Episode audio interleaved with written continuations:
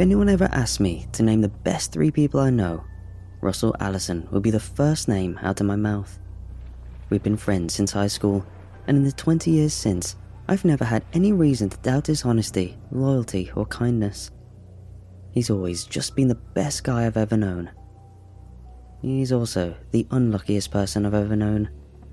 Russ's mum ran off when he was a baby, and his father spent most of his time either working at his welding job or sleeping off a combination of the day's work and the night's booze. He had no siblings, and before we got assigned as partners in 10th grade biology, I'm not sure he'd ever had a close friend before. I like to say that his luck changed as he got older, and for a while I thought maybe it had. He had a good job at the meat processing plant on the edge of town. He'd started dating this girl, Stephanie, that he was crazy about, and his father, while still not the warmest guy, had certainly mellowed out in his latter years.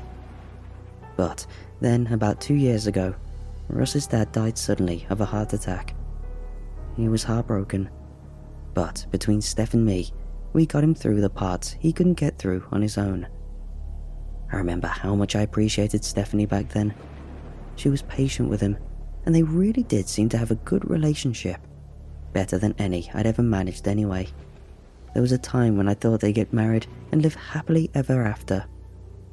Six months later, Russ came to me, eyes red and voice trembling. He told me that Stephanie had been cheating on him since before his dad died. And at first, I defended her. Said he must have made a mistake and that she didn't seem like the type to cheat. But he just shook his head, cutting me off, told me that he'd been suspicious for a while, and when he confronted her, she'd finally admitted it. I asked him if she'd said who it was, but he just shook his head said he didn't get a chance to even ask before she dropped the next bomb. She was pregnant, and it was Russ's. Breaking up with her wasn't an option, he said, not with a baby on the way. I tried to point out that he could still be a good father without being with the mother, but he wouldn't hear it.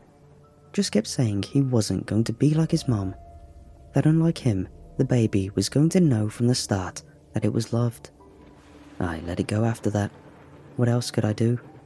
It wasn't my choice, and he'd already made up his mind. And surprisingly, for a time, he seemed, well, if not happy, at least at peace with his decision. And he was so excited about the baby.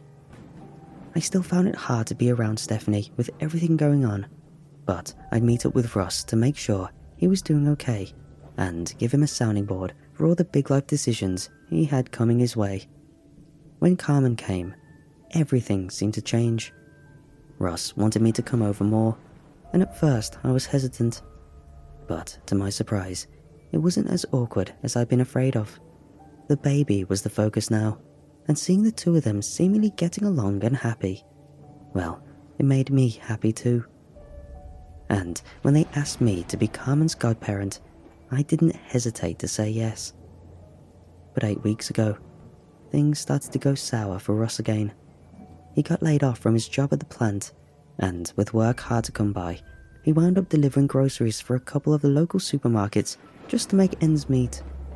I offered to help, but he wouldn't hear of it. Told me he'd take the help if they really needed it, but that for now, they were okay. And maybe they were, at least for a time. But I could see the cracks forming between him and Steph. She hadn't gone back to work since giving birth, and her attempts at finding a job in the past couple of weeks hadn't borne any fruit. I wasn't sure how to feel about their growing distance or whether I should mention it to either of them. Then, one day last month, it ceased to matter. Stephanie had been driving to a job interview when she lost control of her car on a sharp curve near the highway. Her car stopped when it hit a large oak tree head on but she kept on travelling, making it through the windshield and 30 feet of scrub grass before finally coming to rest. I took it hard, but nothing like Russ. He'd been growing strange already, but after Steph died, I went over to see him and check on the baby every day. And I will say, he was doing a good job on taking care of Carmen still, but he seemed haunted. He barely ate or slept, and while he would always welcome my visits, he usually just sat in a corner, quiet and fidgety, as though he was anxiously waiting the next bad thing that would surely come. Maybe he was.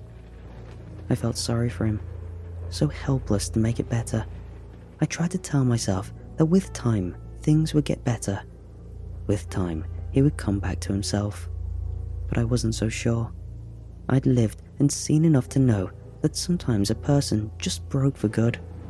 Some trauma, some betrayal, some string of bad choices or terrible luck, and they were just never the same after. Something vital inside had been too badly bruised to ever fully heal. That's why I got so excited when Russ called me one night. He told me he had something to show me, something he was really excited about, and he was wondering if I could come over right away. His voice was still jittery and strange, but at least something had sparked his interest again, however small or short lived that spark might be. I didn't hesitate. Thirty minutes later, I was in his kitchen, staring down a rusty metal box with a dark slot in the top. It was about the size and shape of a cash box, but there was no visible handle, latch, or even a seam. Above the small slot was an artist's rendering of a devil wearing clown makeup, one clawed hand gesturing to a logo or name painted in thin, uneven red letters. The Joker's Wild? I looked up at Russell. What is it? Like a piggy bank or something? He glanced at me and then back at the box, licking his lips as he quickly shook his head. No, it's a game, an old card game. I picked up the box gingerly, turning it this way and that. It wasn't especially heavy, but you could still tell there was something inside. Feeling along the bottom, I felt a small bump that turned out to be a tarnished brass button. I gave Russell a questioning look. Do you think it's worth some money? Maybe you could sell it to an antique place or look it up on the internet. Might be some rare weird thing people would pay big bucks for. His eyes widened slightly. Oh no, I wouldn't do that. I love it. I've been playing it. And now I want you to try it out too. See what you think of it. I gently set the box back on the table. Um, yeah, maybe later, okay? I glanced past him toward Carmen's room. Hey, how's the baby doing? Think I can go peek in on. I stopped as Russ gently grabbed my arm. Mark, I want you to try it now, okay? I want to see what you think. It means a lot to me. I met his eyes and could see that not only was he serious, but he. well, he looked on the verge of crying about it. I tried to force a smile. Geez, okay, man. I don't know what the big deal is. I'll be glad to try it. Pulling out a chair, I sat down. Is this something we can play together, or how does it work? He sat down across from me, his face solemn. No, it's only for one person at a time. It's not a normal game. It's more of a prank thing, I guess. I started to ask a question, but he was still going, picking up the box and handing it back to me. That button on the bottom, you hold the box and hit the button. It'll spit out a card with a prank for you to do. Then you just do the prank. I looked down at the box again, and then back at Russ. And that's it? How do you win? What's the point of the game? He gave me a small smile. You'll see. It's interesting, and it'll make more sense as you go. Licking his lips again, he glanced back at the box. Go ahead, try it. I felt a nervous twinge in my stomach, but ignored it. This was all weird, bordering on creepy. But if it made him happy, what was the harm in playing some antique truth or dare game? Screw it, I owed him that much at least. So, I pushed the button. There was a small rustling sound inside the box, and I could feel something stirring in the box as a three note medley rang out from within. Ding dong ding.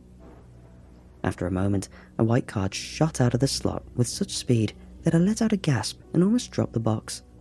Russ let out a small laugh. It's just a playing card, you baby. He was right. The back of the card was red and gold, decorated with the same leering devil clown that was on the box itself. But the front of the card had no suit or numbers. Instead, there was just a single line of dark text Tell your sister you hit a car. I read the card again before looking up at Russell. It says for me to tell my sister I hit a car. He grinned. Well, there you go. Easy enough. Go ahead and call her. I didn't return his smile. Russ, where'd you get this? His grin faltered as he gave a non committal shrug. Just found it at work. Well, not at the store, but in the trash outside of one of the deliveries. It was just sitting up on top, and it looked cool. At first, I was like you. I thought it might be worth something because it's old, right? But then I decided to try it, and. Well, it works. I set the box and the card back down. Yeah, but how does it work? And how do you know the rules to it? Did they throw out a manual or something too? Russ was frowning now. I figured it out, or close enough.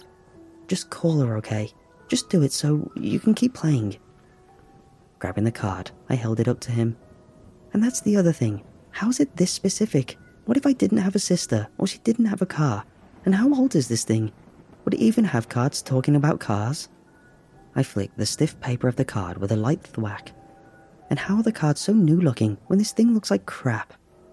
His eyes had grown wide, and as I watched, his bottom lip began to tremble.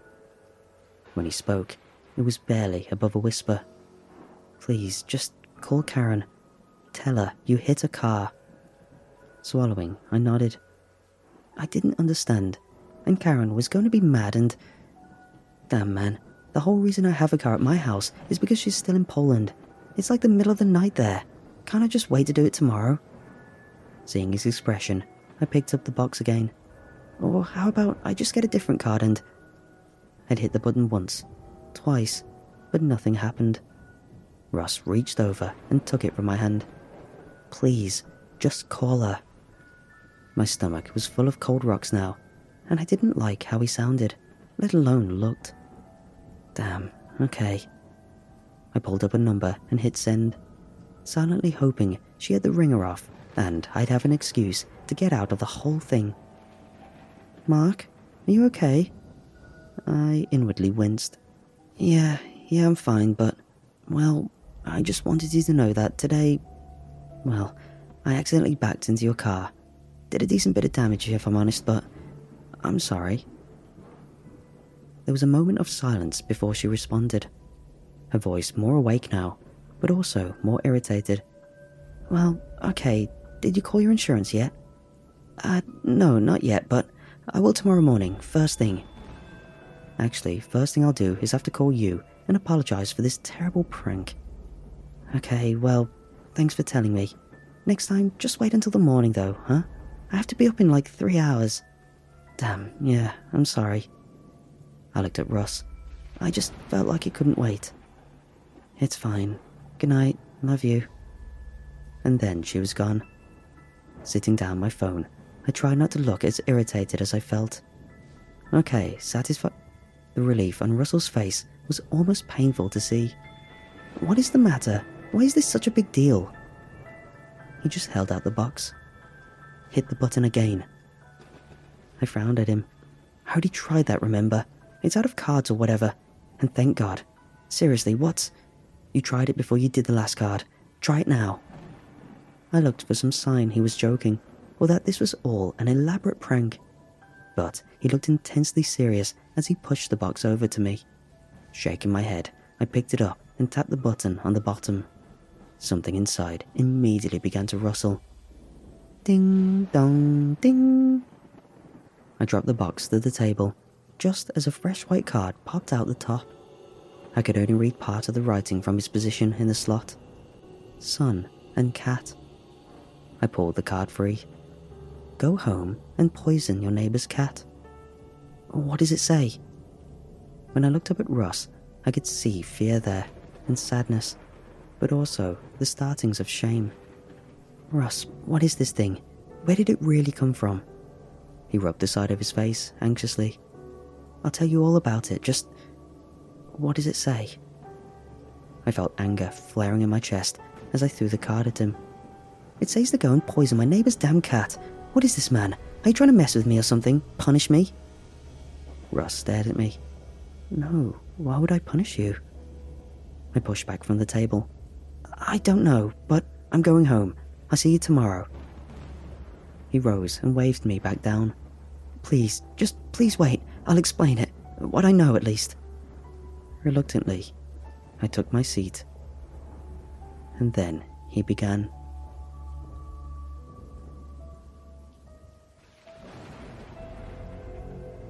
I did find the box, making deliveries a few weeks ago, but not in the trash. I was on the north side of town, dropping off to a woman I'd never met before. When I got to the house, the front door was open. Normally, I just call out a couple of times and then head back to the store. We have rules about going in, you know. I could tell from the house, from the old covered car outside, even from the neighborhood. This was some old lady.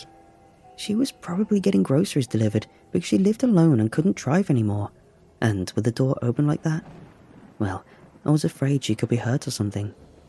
So I went inside, calling out the name on the receipt Dolores. I called it three or four times before she answered, told me to come to the living room. This woman, she wasn't just old, she was ancient. Her hair was a long, yellowish white on one side, and the other side just starting to grow out from where it had been shaved. If she was 80 years younger, I think she was a punk rocker or something. As it was, I just tried not to stare as I edged into the room. Miss Winters, I've come with your groceries. I glanced around the room. Everything was clean and tidy. I couldn't imagine she did it herself. She just looked so thin and frail. When her eyes fixed on mine, I saw how sharp she was. How they're. I don't know. I'm explaining this badly. She just seemed really real, real important. I don't know how or why, or if it was true at all. What I do know is that when she spoke again, her voice seemed young and strong. Thank you, Russell. I stopped in my tracks. How do you know my name was Russell? She smiled. I must have called the store to see who was coming. Can't be too careful who you open the door for these days. I wanted to point out that she left the door standing wide open, but I let it go. Just then, she abruptly turned from me to point at something on the table in front of her. The box. Take it, Russell. It's for you now. I remember looking down at the box, and the next thing I knew, it was night time. I was home. I thought I got in sick and blacked out or something, but when I checked with the store, I'd finished all my deliveries on time and gone home. I just didn't remember any of it. The funny thing was, when I went back through the records of that day's orders, there was no order for Dolores Winters. I tried to go back and find a house, more than once actually, but I've never been able to. I think it was all a dream, but when I came to that night, that box was sitting on the table, just about like it is now. At first, I was so freaked out that I was just going to throw it away, but I didn't. Instead, I just took it and hid it away in a closet before. before Steph saw it. I never did let her know about it, not directly. The next afternoon, I snuck the box out of the house and took it to work. Sat looking at it for probably an hour in the parking lot before I got up the nerve to hit the button. It's strange, but I don't think it ever occurred to me that it wouldn't work. Russ let out a bitter laugh. I got a card, just like you, and at first I was just going to dismiss it. I hit the button again, but nothing happened, and I certainly didn't plan on going to my boss's house and peeing on his front door. Except I did. I couldn't explain it, and I was scared witless of getting caught the whole time. But for some reason, I couldn't not do it. I felt like I was getting pulled into a black hole or something. This terrible gravity kept dragging me down until I just gave in. He put his head in his hands. I. That's how it works. Once you start, it has you.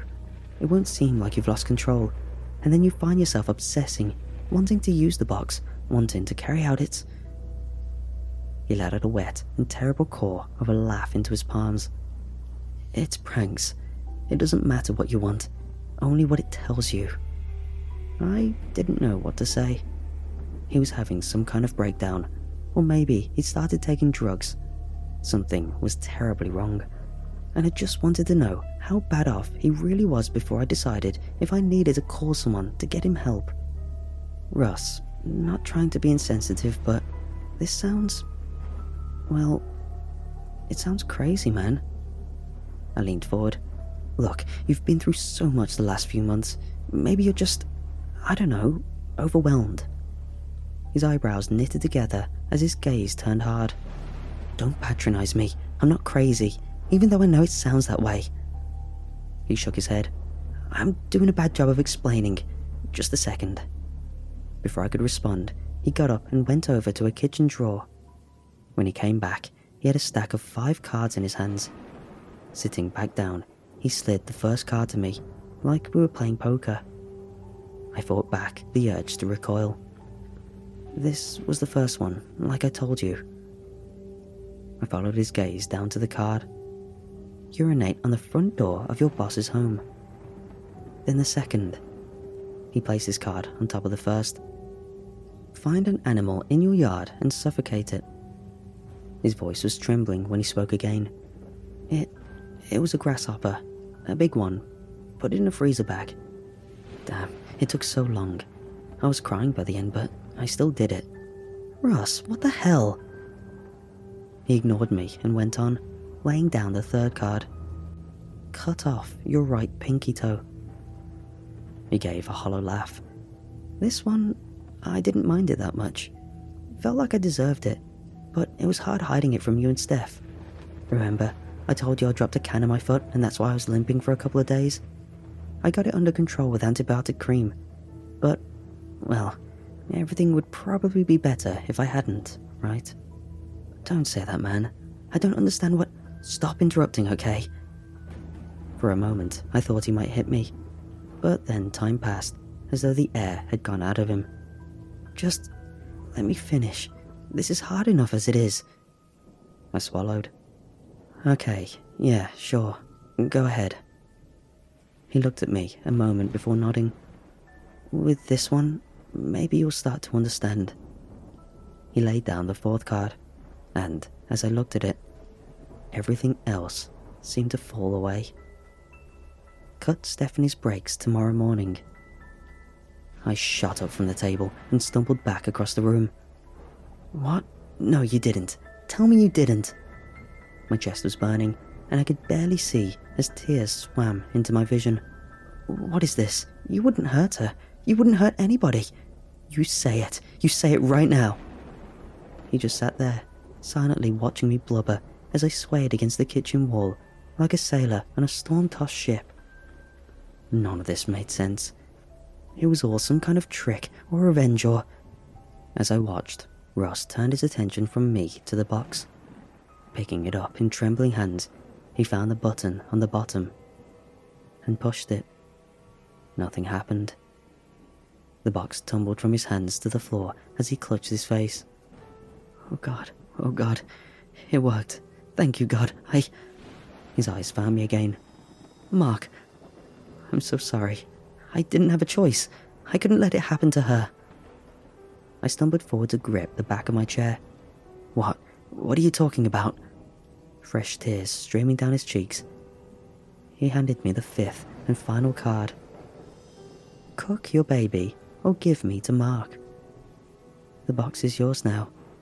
It won't work for me anymore. His face sagged as he stood and picked up the box. You can take it with you if you want, or don't. I don't think it'll matter. It'll find you one way or the other. He pointed towards the door. Either way, I need you to leave. I. I can't risk you being around us anymore. If you leave without the box, I'll set it on the bench in your front yard. After that, I wash my hands of it. He swallowed roughly. And you. Wiping my eyes, I shook my head.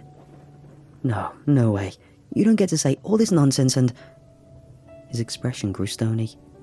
You don't get to decide how this goes. Neither of us do.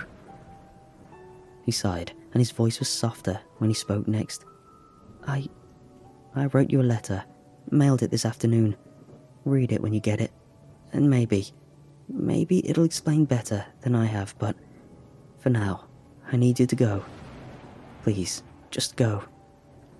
I left the box behind. A half dozen times I almost went back. Another half dozen I almost called 911. But every time, something stopped me. Thirty minutes after I got home, I got a call from Russ. Mark, I'm so sorry. I. I can't do this to you. I'm going to take the box and try to destroy it. I tried before, and it didn't work. But this time, I've still got Pops's old cutting torches in the workshop. I'm going to get it open and melt it down. Kill whatever is inside. Kill it before it can make you. like me. And then he was gone. I drove as fast as I could back to Russ's house, but it was too late. The workshop was engulfed in flames, and there was no sign of Russ anywhere. I ran into the house and got Carmen out, the wail of sirens filling the air even as I went to call for help. It took less than an hour for them to put out the fire and find what was left of Russ inside. It took some pushing, but by the next day, I'd learned they'd found him curled against the back wall of the workshop, far from any door. Maybe he'd gotten confused in the heat and smoke, or maybe he wasn't trying to get out at all. Either way, one of the cops told me he'd been holding two halves of a metal box against his chest when they pulled him out. That was on a Tuesday. On Wednesday, I got his letter. Dear Mark, when I first sat down to write this letter, it was out of cowardice, but also out of spite. I know it was you that Steph had the affair with. She never admitted it, but I suspected for some time. The way you looked at each other made a point of not talking about each other. I know you both too well, and it hurt me. It still does. I loved you both so much, and to have you betray me like that. But it doesn't matter. By the time you read this, you'll know that I've done things that are far worse than either of you. One of the worst, maybe the worst of all, I'm going to do to you in a few hours. I'll be as honest with you as I can when we meet tonight. I really don't know that much after all. Only that whatever is inside that box is evil, and that I can't stop it. I've tried, and I can't, and I'm sorry. It's too late for me. It's probably too late for you too by the time you get this. Just know, I always loved you and Steph. That's why I never left her or confronted you. Despite the pain, you were probably the best things in my life. Until Carmen, at least. I can't let anything happen to her. Can't let that thing touch her. And I'll sacrifice both of us to make sure that doesn't happen. I hope you can understand that and forgive me. Your brother forever, Russ. I have temporary custody of Carmen, and it'll be a lengthy process, but Russ left behind a clear enough will that I should be granted full custody in a matter of months. I don't know much about taking care of a baby, but I'm getting help, starting classes, and I swear I'm going to do everything I can to make sure she has a good life and knows how much I love her, how much her parents loved her. Sometimes I worry that they'll find out about Mrs. Terwilliger's cat. It was dark out when I slipped the antifreeze into the water dish, but that doesn't help my paranoia or my guilt.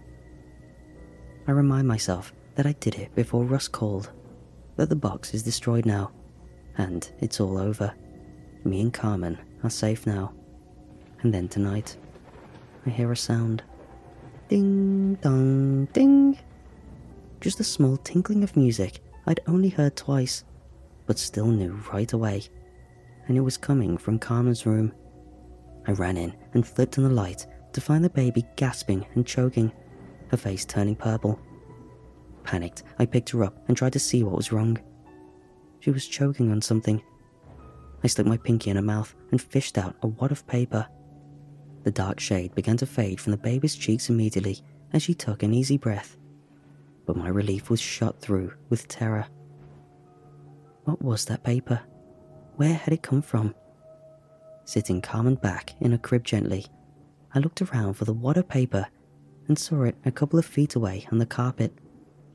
Hand shaking, I bent down and picked it up. It wasn't a wad of paper, but a carefully folded card with an ornate back of red and gold. As I held it up to the light, I could see the clown devil's eye staring back into my own. Unable to breathe myself, I unfolded the card and read its message. Write it all down.